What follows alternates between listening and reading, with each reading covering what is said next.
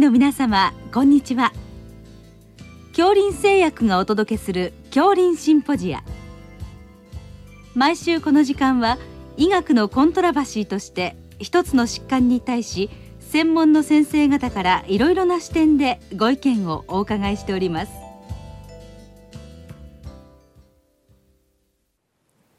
シリーズ。遠隔医療オンライン診療の現状と課題の9回目。電子聴診器 AI 問診と題してめめざわ委員委員長めめざわはじめさんにお話しいただきます。聞き手は国立国際医療研究センター病院名誉院長大西晋さんです。めめ沢先生あの本日はオンライン診療の、まあ、シリーズの一つとしまして、まあ、電子聴診器とか AI 問診とか、はい、あの先生が取り組んでいることを中心にあのお話を伺えたらと思いますので、はい、よろしくお願いいたします。よろしくお願いいたします。まず先生あの診療所クリニックにおいてその医療の、まあ、デジタルトランスフォーメーションに非常に、はい、あの具体的に取り組んでいらっしゃると思いますけれどもまずその AI 問診のことから伺いたいんですが、あの先生のクリニックのホームページなどを見ますと、ええ、慢性頭痛などに関して、はい、あの AI 問診が整備されているように感じたんですが、はい、そのあたりから教えていただけますでしょうか？はい、もちろんあのこの、えー、AI 問診は他の疾患にもみんな使えるわけなんですが、僕自身がこの AI 問診と出会った時これまだ発売される前だったんですね、えー、東大の近くで、えー、ちょっとした勉強会がありましてそこでこのアプリがベールを脱いだと。でその時ちょっと興味があったので訪れてみたところ、まあ、10人ぐらいの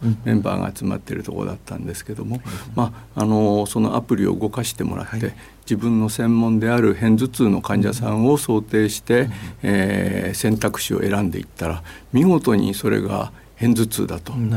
AI が診断を出してくれたという。でそれにおいては実は、えー、慢性頭痛のうち片頭痛、これは実はクイズのあの部品がいくつか揃っていれば、もうそれと言っていいという、そういうような面白い疾患でもあります。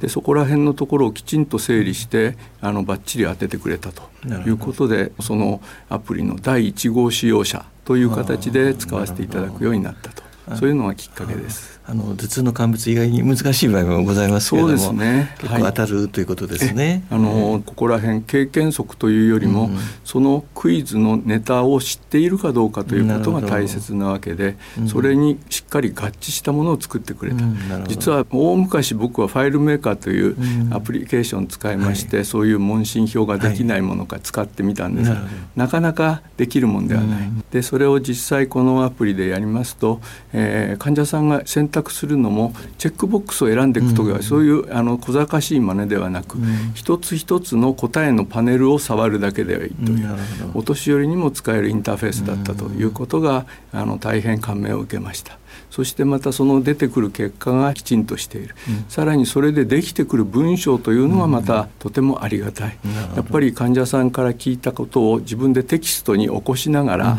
やっていくっていうのが我々の電子カルテを使った診療になるわけですけども、それやってしまいますと患者さんの目をなかなか見てお話しすることができない。えー、で、ね、やっぱりあのこの AI 問診で作られた文章というのがそのまま問診として貼り付けられていて、そしてそこにいくつかの足りないない項目をちょいちょいとタイプ打ちしていけば、それで問診が出来上がってしまう。そしてその患者さんごとの状況に応じて必要な質問が付加され、そして、えー、とこういう病気も考えた方がいいですとサジェッションいただきという。はい。あのその慢性頭痛で、まあ、AI 問診をやって、まあ、診療に使うということは、はい、これは、まあ、正式にも診療行為として認められてる診療行為としてというのは、はい、全くこれはあの、うん、評価にはなっていないという形になります。はい、これを診療行為にするんであれば、他のいろいろな AI を使ったものとかがみんな PMDA とかそういうところで評価を受けなければいけなくなります。まあ、それが診断に結びつかない要するにアシスタントとしてという文章を作るまで、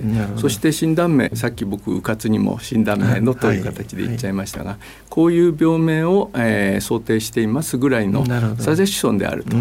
いうところがミソだと思います。はい、実際に病理とかだと診断名がきちんと出る、であるからやはりそこに PMDA とかが関わって医療機器としての認定が必要になりますががこの AI 問診はそこまでのレベルではないという、はい、そういう形だと思います。それでは次あの電子聴診器のその現在のまあ開発状況といいますか どんな状況なんでしょうか今です、ね、開発自体に僕は携わっていないので、えーはい、あのそこら辺の詳しいことまではわからないんですが、はい、今から10年ほど前に普通のエレクトレットコンデンサーマイク、うん、それにあの注射器をくっつけましてその先にパイプをつけて、うん、えー、リットマンの聴診器のヘッド部分をつけてみた、はい、それで音が拾えるかというと実際拾えるものではないんですね。うん。ところがこれに関してもネットの上でのニュースでこういうのを開発したグループがあるということが載り、それをあの追っかけて、それもやっぱりあの第1回の発表会みたいなのがこっそりあったんですけどもその時現れたのは僕ともう一人の方だけでした。でそこの場で見せていただいたんですが同じようにリットマンの聴診器のヘッドをつける、そこに音を集める装置。そしてそれを増幅しそして Bluetooth で飛ばすという、はい、そういう技術のを一つの箱にまとめたというのが、えー、発表されたわけでこれが後、えー、約1年後にネクステートとして発表されたという形になります。これも聞いた時は大変驚きました、はい。はい、まあ、最初の状態ではヘッドホンを使って音を聞くというのが限界だったんですが、まあ、その後少し改良が進みましてスピーカーを通しても音を出すことができるようになりました。ということは我々が聴診器のイヤーピースを耳に入れて聞いている、はい、それをやらなくて済む、例えば健康診断なんかで400人ぐらいの、えー、高校生さん、ね、中学生さん小学生さんに聴診をする、うん、そこら辺のところの耳に入れて聞く。大変我々にとって苦痛になるわけなんですけども、そね、それを、まあ、ヘッドホンもしくはスピーカーで代用できるようになればこれはとても、ね、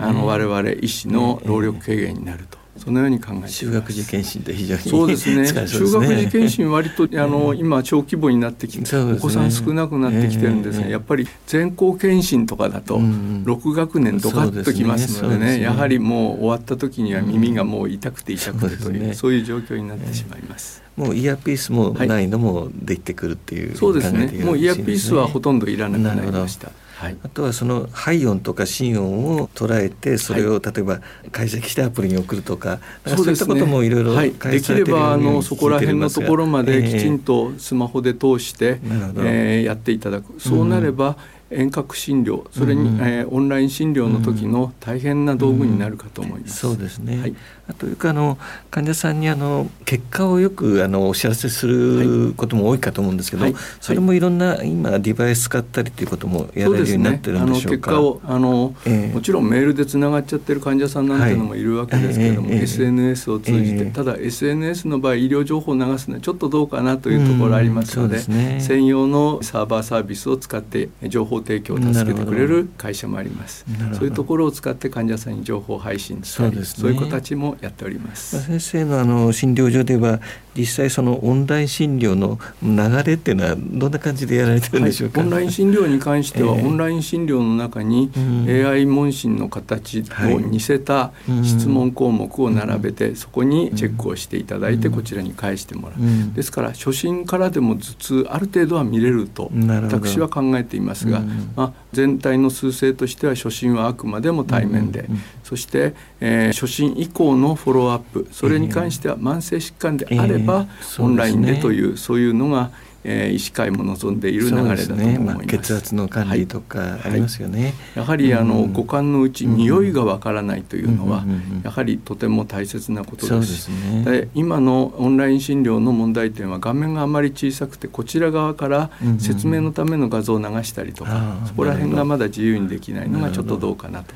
それもあってズームを使うような、えー、オンライン診療をやってらっしゃる先生もいらっしゃると思います。あとは往診とかではどうなんでしょうか？往診はですね、えー、実は私あの患者さん個別の往診までやってないんです、うんうん、ただ往診についても、えー、実際に、えー、僕の場合は特別養護老人ホームの配置をやっておりますので、そこに PC1 台持ち込んで、それをネットワークにつなぎ、全部普通の院内でやっているのと同じ、うん、えー、診療ができるようにしています。日々の連携などもできるっていうことですね、えーと、そちらの方のソフトは使わずに、えー、医療介護連携のソフトがあります、うん、そういうのを使って配置をしている養護老人ホームの職員さんと僕とは結びつきができてますので,、まあ、あの彼らにとって電話を使って医者の、えー、医療行為を妨げるのはどうかということでかなり医者宛ての連絡がハードルが高いみたいなんですね、ところがいつ書き込んでもいいよと、こっちもいつ答え返してもいい、ただ急ぎのことだけはちゃんと電話してねっていうふうにお願いしてます。患者さんのお見取りとかそこら辺の場所はあの必ず電話でやってもらいますし、急な熱発急なあの意識障害そう,、いうのが起こった時は電話で。でもそれ以外の、えー、軽い熱発とか入っちゃったですどうしましょうかとか、そういうようなお問い合わせはみんなそちらの SNS を使った連携でやらせていただいています、まあ、今現在のコロナで大変な、はい、状況に医療現場になってますが、はい、逆にそのデジタル化も一部進めるような動きもあるかと思いますが、はい、まあ、結局なるべくしてなったというのが僕の感想です。今までのテクノロジーがある程度集積してきて、それがまあ3年後4年後になったらこんなふうになるんじゃないか、そういう世界がコロナで一気に縮まったと。いうのが、えー、僕の感想です。まあドイツなどのあのニュースを見るとクリニックでそのコロナの検査キットも郵送したりとか、はい、いろいろやってますよね、ね、海外ではですね、はい。ええ、ああいうこともできるようになるんですかね、はい、いやそういうサービスも始めてる業者さんもいるので、うん、うん。果たして日本でそれが正しいのかどうなのか、で実際に本人確認という大きな問題もありますのでそ、ね。そね、そこら辺に関してはしっかりとした検討が必要ではないかと考えています。これからますますその医療のデジタルトランスフォーメーションはまあ進んでいきそうですね、はい、そう思っています、本日はどうもありがとうございました。どうもありがとうございました、シリーズ。遠隔医療オンライン診療の現状と課題の9回目。電子聴診器 AI 問診と題して。めめざわ委員委員長めめざわはじめさんにお話いただきました。聞き手は国立国際医療研究センター病院名誉院長大西晋さんでした。